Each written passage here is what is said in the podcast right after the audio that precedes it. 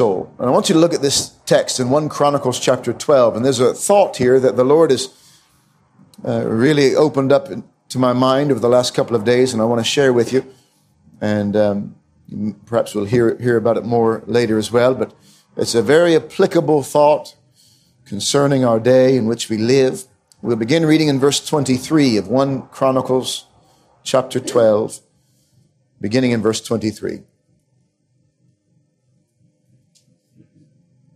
And these are the numbers of the bands that were ready armed to the war and came to David to Hebron to turn the kingdom of Saul to him, according to the word of the Lord.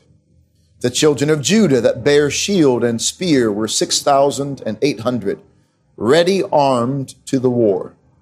Of the children of Simeon, mighty men of valor for the war, 7,100 of the children of Levi, 4,600.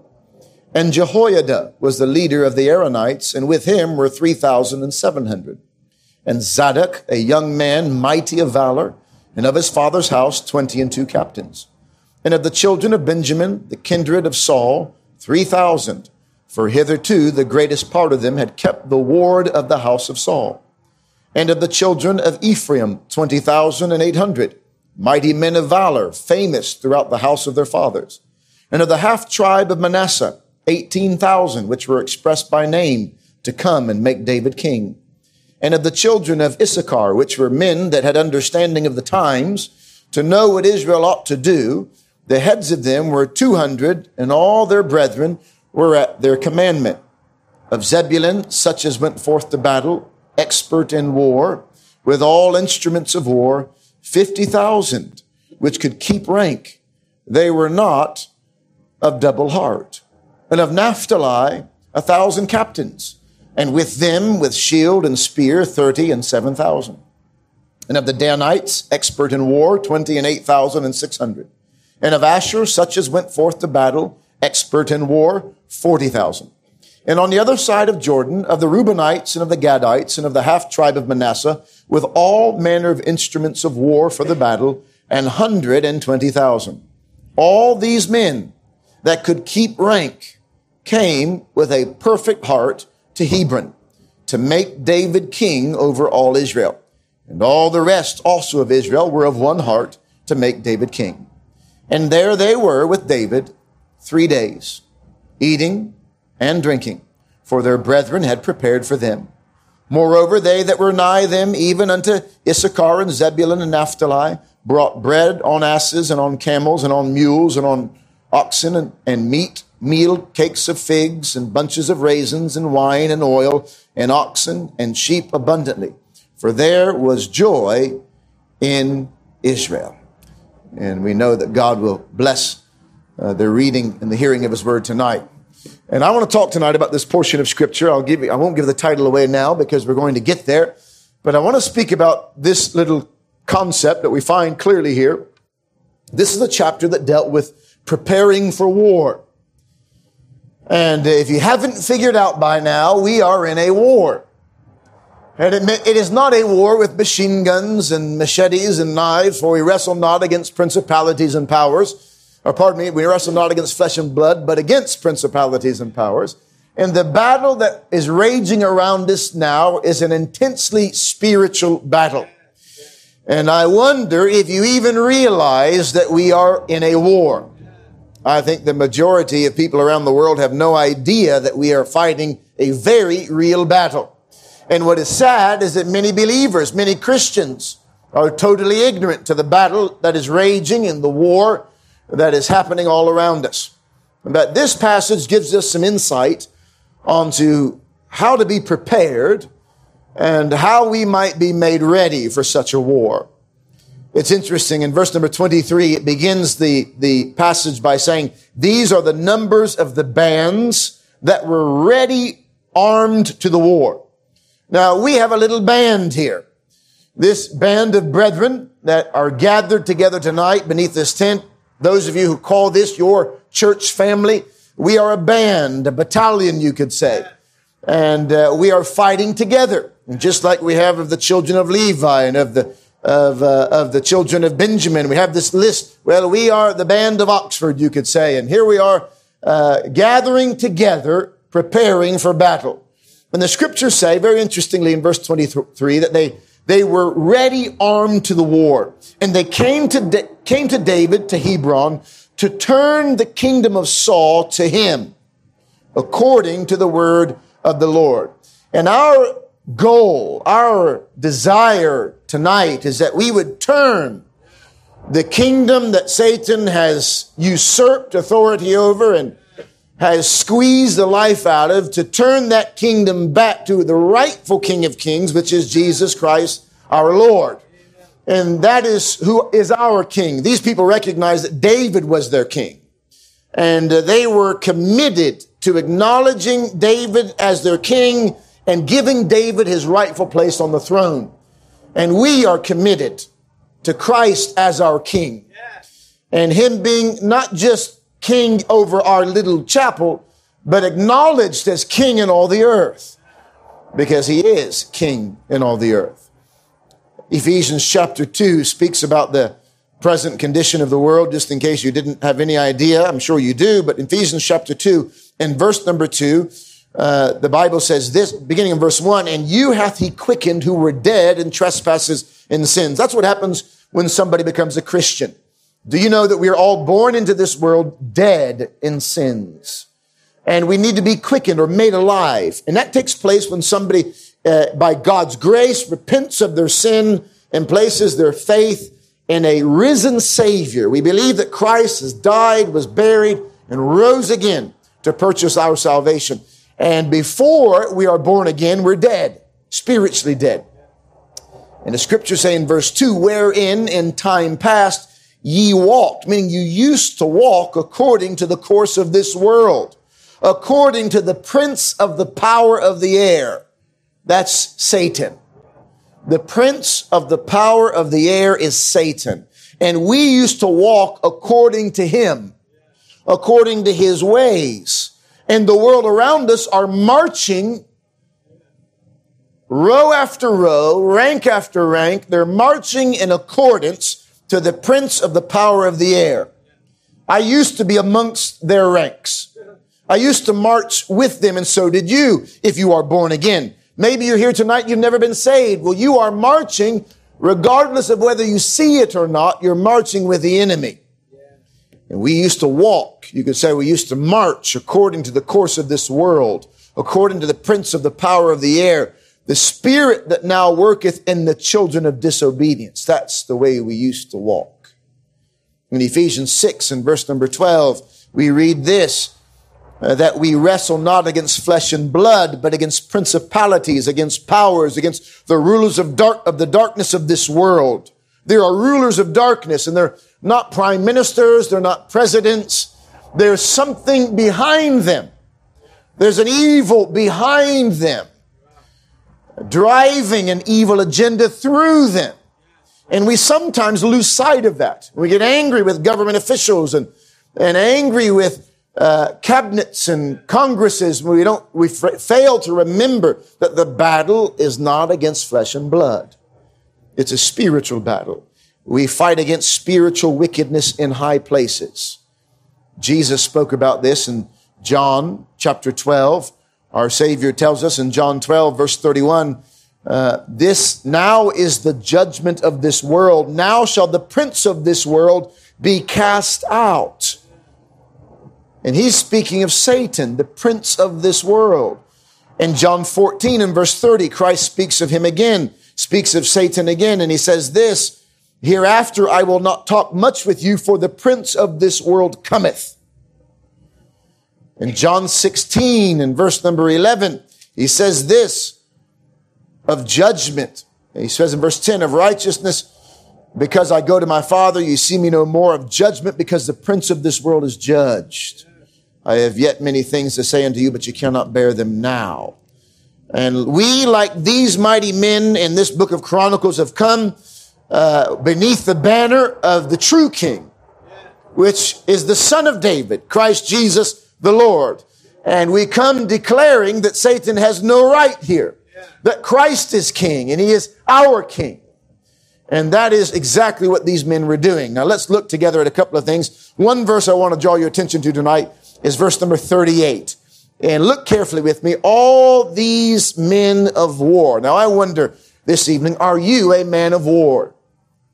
Oh, not me, you say. I, I'm a very peaceful person. And I hope you are. I really do. But I hope that spiritually you are a man or a woman of war. That you are not ignorant of Satan's devices. That you are not sleeping while the battle rages around you. There are so many blinded today who act like everything's just fine and everything's going to be fine and hunky dory. But we are in the midst of a war. And these men that we read about in 1 Chronicles chapter 12 were men of war. You say, well, I didn't sign up for a battle. I signed up for love and, and there's a little lamb I was told about and all sorts of lovely, fluffy things. And you, you're in a battle, whether you recognize it or not. And the New Testament is riddled with this illustration that we are fighting a, an intense battle. Paul tells Timothy in, in uh, 1 Timothy chapter 1, let me share a couple of verses in the New Testament. In 1 Timothy chapter 1 and verse number 18, this charge I commit unto thee, son Timothy, according to the prophecies went, which went before on thee, that thou by them mightest war a good warfare. Now, Paul is telling Timothy, a young minister, look, you are in a war and you better do it right. Some of our men are, are enlisted in the, the military here and we're grateful for their service. But if you've been born again, you are enlisted in the king's army. And that's the service that is of utmost importance. And we ought to war a good warfare. Paul says in his second letter to Timothy something very similar. In verse number one of the second chapter, in 1 Timothy chapter 2, Perhaps you'd like to, to look there or just listen. He says, Thou therefore, my son, be strong in the grace that is in Christ Jesus. Can I tell you, we, we have a weak and an anemic Christianity today. There's no strength in it any longer. And that is partly due to the last several decades, perhaps a couple of centuries, where things have been so easy in the Western world. It's been easy, relatively easy to be a Christian. And because of that, we are weak. And Paul says, be strong in the grace that is in Christ Jesus and the things that thou hast heard of me among many witnesses, the same commit thou to faithful men who shall be able to teach others also. I'm encouraged that uh, our church is a church that's involved in sending folks. And every week we're sending people uh, to teach and preach in different places around the country. Thou therefore, verse number three, thou therefore endure hardness as a good soldier of Jesus Christ. Part of being a soldier is enduring hardness. We've got a row of soldiers here tonight, and they'll tell you that it's not a walk in the park. When you enlist in the army or you enlist in the military, it's not a walk in the park. There's training and there's a pushing and there's an expectation that is involved. And so it is in the army of the king. We must learn to endure hardness. We must learn to have opposition. You must learn to have your toes stepped upon. You must stop thinking about yourself and begin to think about those for whom you're fighting, your king and your family. We must look beyond ourselves. One of the signs of a weak Christian is that the only one they think about is themselves. And they want me, me, me. One of the presidents of the United States said, ask not what your country can do for you, but what you can do for your country. And we have the mentality today, many, many people do, and they're asking what the church can do for them rather than asking what they can do for the church, what they can do for their Savior, what they can do for their body.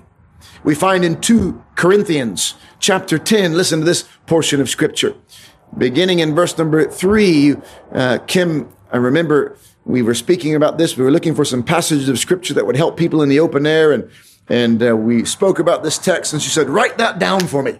So I keep it in my handbag and she's, and she, she sometimes she says, I, I, I shared that passage with somebody else today in the open air. 2 Corinthians chapter 10 and verse number three says this, for though we walk in the flesh, we do not war after the flesh. For the weapons of our warfare are not carnal, meaning we don't walk around with guns and knives and, and uh, we don't walk around with carefully uh, figured out equations, theological equations. It's not about uh, how we can uh, exercise our intellect. No, the weapons of our warfare are not carnal, but they're mighty through God to the pulling down of strongholds, casting down imaginations and every high thing that exalteth itself against the knowledge of God, and bringing into captivity every thought to the obedience of Christ, and having in a readiness to revenge all disobedience when your obedience is fulfilled. Are you a man of war? You know the passage in Ephesians 6 put on the whole what? The whole apron of God? Put on the whole apron of God. Many churches today, many Christians are putting on their aprons. No, put your armor on. And if you put armor on, you're going into battle. You're going to fight and you expect to be attacked. You expect to have uh, arrows fired at you. So take off your apron and put on your armor. And we must recognize that we are men of war. Can I ask you tonight, are you fighting? These men were ready, armed to the war. Look at a couple of verses through our text, just quickly running through them. Verse 23 says they were ready, armed to the war. Are you ready? Are you ready for battle? When you walk out of the flaps of this tent tonight, are you ready for battle? Because it'll be waiting for you as soon as you get out there.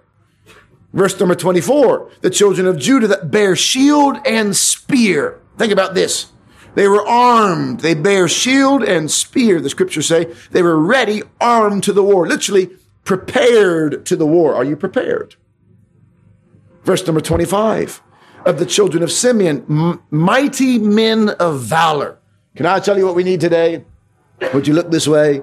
We need mighty men and women of valor, of courage.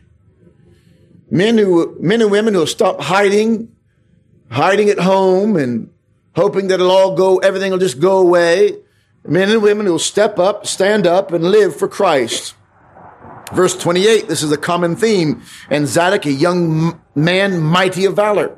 In verse number 30, and the children of Ephraim, 20,800 mighty men of valor. There it is again. Famous.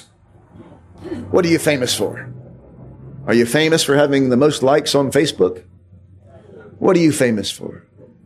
Are you famous? Are you known? By the way, would you look here for a second? Some of you are developing a reputation. Are you known for gossiping? Are you famous for that? Are you known that I can't say anything now to that person because I know they're not, they're going to take it and tell somebody else. I got to be careful what I say in front of that person because they're going to go and blab. Are you known for that?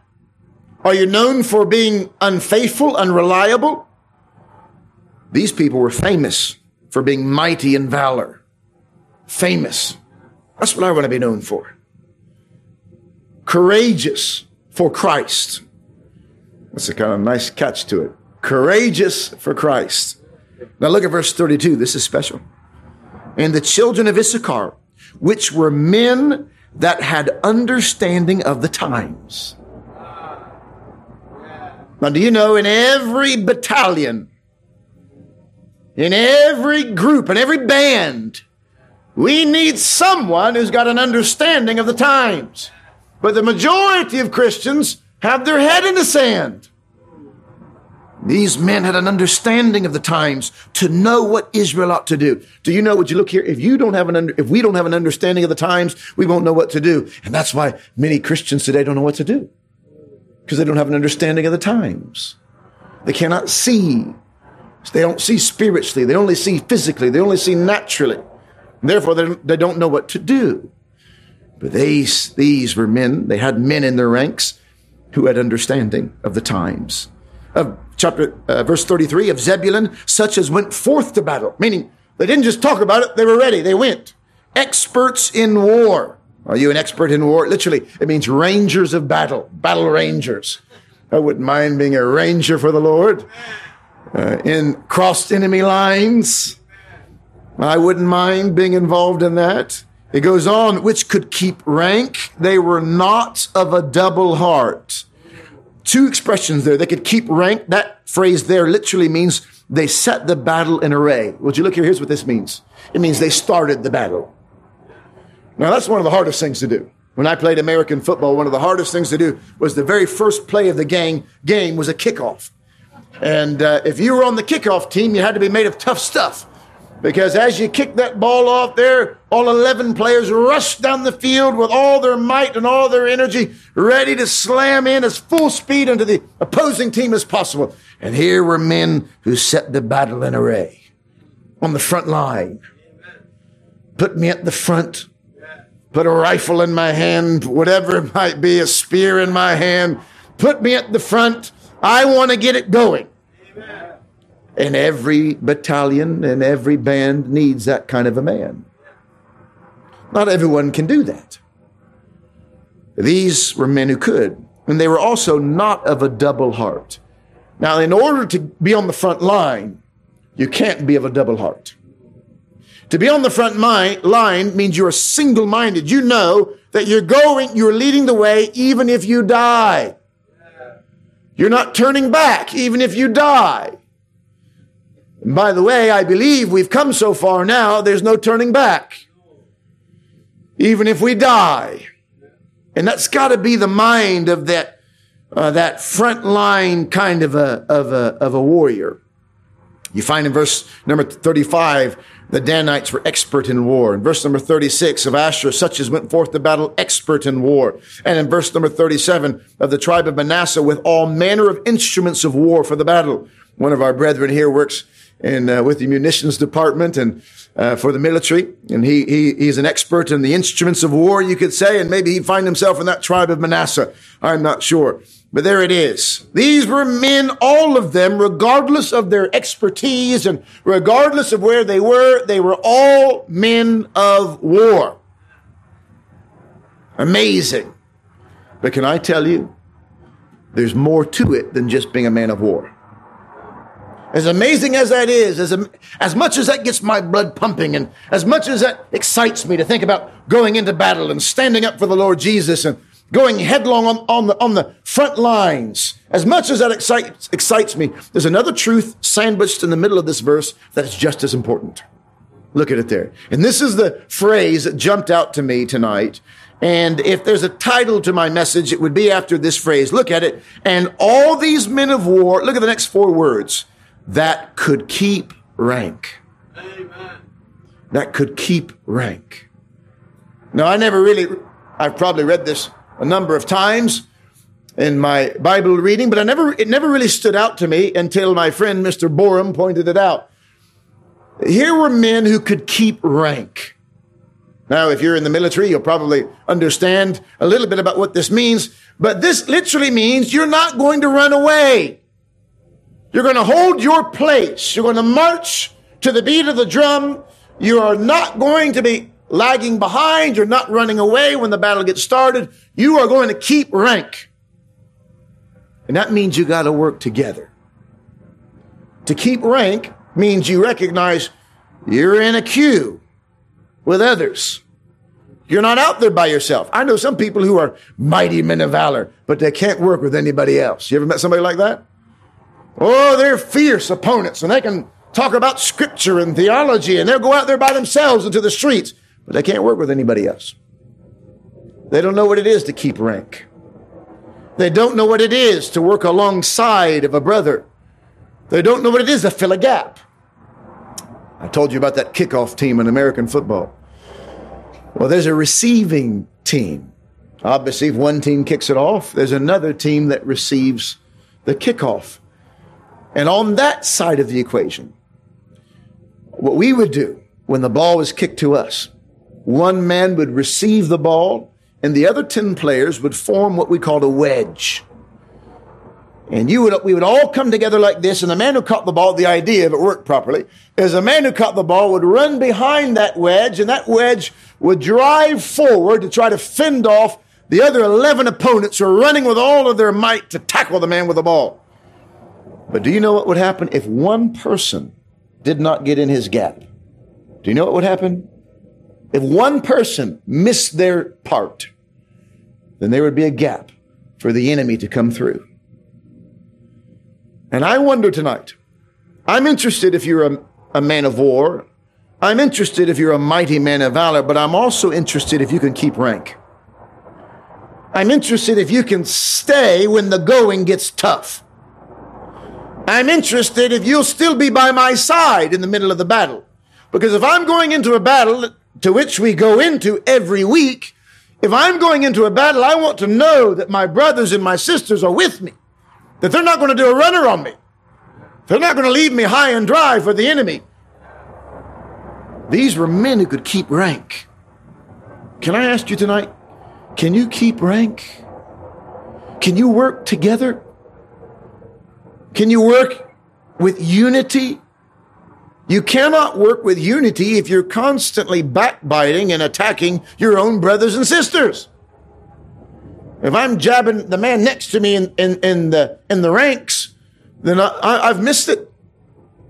Or if I'm, if I'm gossiping with this fella in the ranks about that one in the ranks, what on earth are you doing? The enemy's that way. That way. Ephesians chapter 4 and verse number 3 says, endeavoring to keep the unity of the Spirit in the bond of peace. Do you know it takes work to keep the unity of the Spirit? Endeavoring. That's an adventurous term. We are endeavoring to keep the unity of the Spirit in the bond of peace because there's one body and one spirit, even as ye are called in one hope of your calling, one Lord, one faith, one baptism, one God and Father of all who is above all and through all and in all. He says in the same chapter in verse number 13, verse number 12, for the perfecting of the saints, for the work of the ministry. This is speaking about what he gave the church. In verse 11, he gave some apostles and some prophets and some evangelists and some pastors and teachers for the perfecting of the saints, for the work of the ministry, for the edifying of the body of Christ, till we all come in the unity of the faith. There's one thing that will unite us. One thing that will unite us is the truth of his word, the unity of the faith. That's what we're united on. Scriptures say, until we all come in the unity of the faith and of the knowledge of the Son of God, unto a perfect man, under the measure of the stature of the fullness of Christ. The more you get to know Christ, the more you know His Word, the more that you will be matured as a child of God, the more you become like Christ, and the more united each one of us will be. But can I tell you that if you are fighting your own soldiers, you are proving how unmature, immature spiritually you are. Jesus said, A new commandment I give unto you. Do you remember what it was? A new commandment I give unto you that ye love one another as I have loved you, that ye also love one another. Do you know the only thing that will help you the only thing that'll help you keep rank is a love for the brethren. The only thing that'll help you stay in your place is a love, a genuine, sincere love for the ones you're fighting with. Do you love the brethren? I don't mean can you say it. I mean, do you really love the brethren? Do you love the ones you fight next to?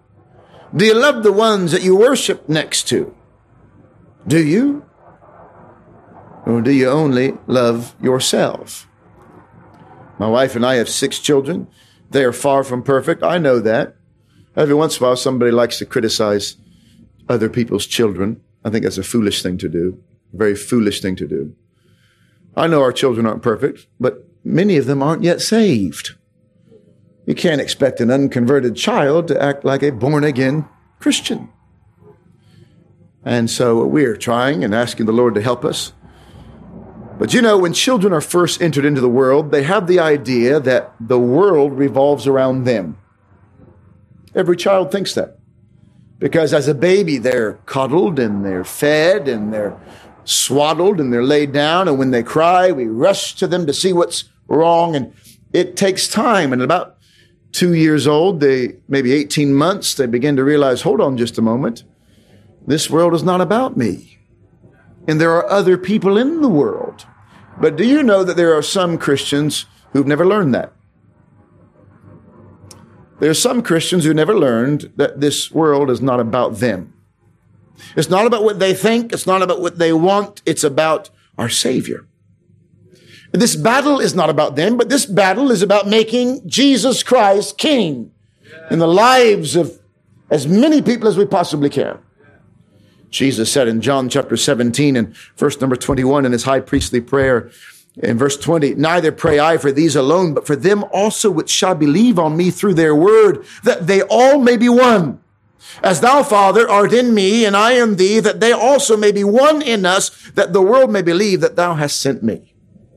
Do you know when the world will believe that Christ was sent from the Father? Is when we are one together.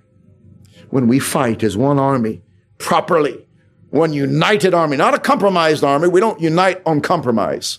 We don't unite with the so-called ecumenical movement. We don't unite in that way, just all under, well, we all just want to get along and sing kumbaya together. No, no, no, that's, that's not, that's not what I mean. But we unite around what is true. We unite, the truth of God will unite us. And the Lord Jesus desires that we may all be one. Paul writes to the church at Rome in Romans chapter 14. Listen to these words in verse number 17. He says something very interesting here. For the kingdom of God is not meat and drink, but righteousness and peace and joy in the Holy Ghost. I was eating with a brother. We had the privilege of having dinner with a family last night, and and uh, one of the young people of the family asked me, "Are you hopeful, Pastor? Are you hopeful?" They said. I said, I, I don't have much hope for this world, but I'm very hopeful for the children of God and the kingdom of God. Very hopeful. We ought to be the most hopeful people on the planet. I don't think, I don't mean, that doesn't mean that we ought to have our, our head in a cloud somewhere and, and being totally unrealistic as to what's going on around us. We see clearly that the world is very dark and progressively getting darker. But I'm hopeful because Christ is King. And I'm hopeful because he's mighty to save. And I'm hopeful because he's coming again. And this is where my hope lies. My hope doesn't lie in this world. As far as this world is concerned, I have no hope. In the governments of this world, I have no hope. And the system of this world, but I have all hope in Christ. And Paul writes here, the kingdom of God is not meat and drink, but righteousness and peace and joy in the Holy Ghost. For he that for he that in these things serveth Christ is acceptable to God and approved of men. Did you hear that? If you will serve Christ in righteousness, peace, and joy, you will be acceptable to God. Wouldn't you like to be acceptable to God? Forget trying to be acceptable to man. I give, I've given up on that a long time ago. I don't really care what you think about me, and I don't really care what you think about my family, but I do care what he thinks. I do care what he thinks. I want to be acceptable to Christ, acceptable to God. Let us therefore, watch this. Let us therefore follow after the things which make for peace and things wherewith one may edify another. Let's follow after it. Peace amongst the ranks that we can keep rank together, that we can hold tight our position, our place. One last thing in our text. These were all these men of war that could keep rank. Look at the next phrase. Came with a perfect heart. What's that mean? It means that they were all together united in their purpose and goal. They're the same heart, the same mind. That was that David would be king. And we, if we will ever be successful as a band of soldiers, we must have the same heart and the same mind that Christ Jesus must be king.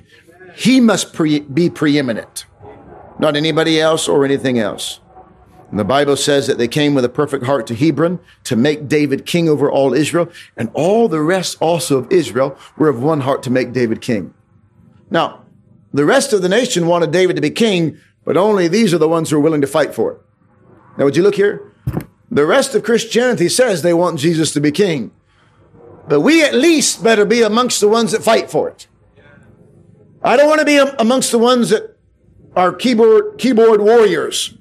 I want Jesus to be king from home on the internet. I want to be out there on the front lines fighting that Christ might be king. I wonder if you desire the same thing. They all came with a perfect heart. They were men of war. They kept rank. They came with a perfect heart. And the Bible says in verse 39, there they were with David three days. Do you know before they ever went to battle? Do you know where they were? With their king. With their king. The evidence that you have actually been with your king. The evidence that you have actually been with your king are all of these things being performed. I'm not interested in what you talk about. I don't care what you say. You can talk about all that you do and talk about how successful you've been and how much you've prayed and how much you've evangelized. I am not interested. You, on the last day, there'll be people who stand before Jesus and say, Lord, we cast out devils in your name and we perform many mighty works in your name. I'm not interested in what you say. I'm interested in what is real. They were with David three days. They were with their king three days, eating and drinking, for their brethren had prepared for them. That's sweet. There was a group of brethren that had prepared for these warriors. I think we have that in our ranks, a group of brethren that prepare for the warriors to go out. The key to fighting victoriously, fighting successfully, is that are those three days with the king. Three days near to him, and you are reassured that he is king, and you're reassured that your desire for him to be king is right. And all of your doubts are put to ease before you step onto the battlefield. But if you're not spending that time with your king, then your mind is sure to be filled with doubts as to whether or not you're in the right battle or on the right side. The interesting thing says, the last phrase in the chapter says, For there was joy in Israel joy in Israel. If you're lacking joy tonight, it might be because you've missed that time with the king. And it might be because you haven't stepped up to the ranks, or maybe you, you left your rank. Maybe your heart isn't perfect. Maybe you're not united with the brethren. Maybe you're not a man of war. I don't know. But I wonder tonight if you're ready. Can you keep rank? Well, some people can, are good fighters. Boy, they get out there with their rifles fire a few shots and bang, they're out of there. No, no, no, no. No, I'm looking for tenacity, longevity, in it for the long haul, keeping rank. Some people are Sunday morning Christians. Yes, sir, I'm ready to fight on Sunday morning, but don't ask me to fight any more than that. No, no, no, no, no, no. Can you keep rank? Can you stay by my side when the going gets tough? Will you be with me Will you be with our brethren when things get tough? Or will you do a runner and leave us high and dry?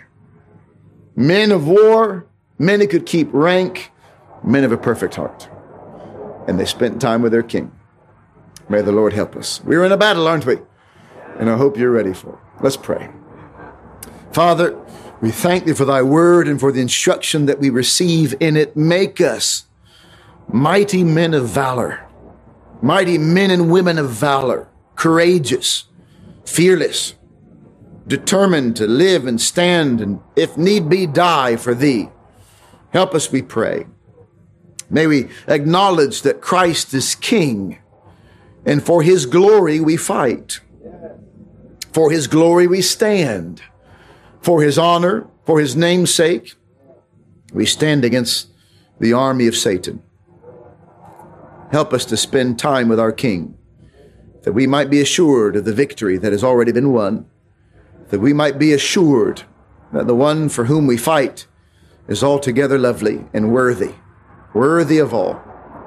We pray, Lord, that there be true joy, true joy in Israel, true joy in our ranks, that we would be men and women who keep rank. Lord, give us tenacity. Give us that ability to keep fighting, to keep standing, to not grow weary in well doing, to not lay down, not to quit, but to press on. And give us this perfect heart. Help us not to be double minded. Help us to be reminded that a double minded man is unstable in all his ways. Help us, we pray. Give us unity in our ranks amongst one another. Give us a real love, a true love for one another. For we ask it in Christ Jesus' name and for his sake.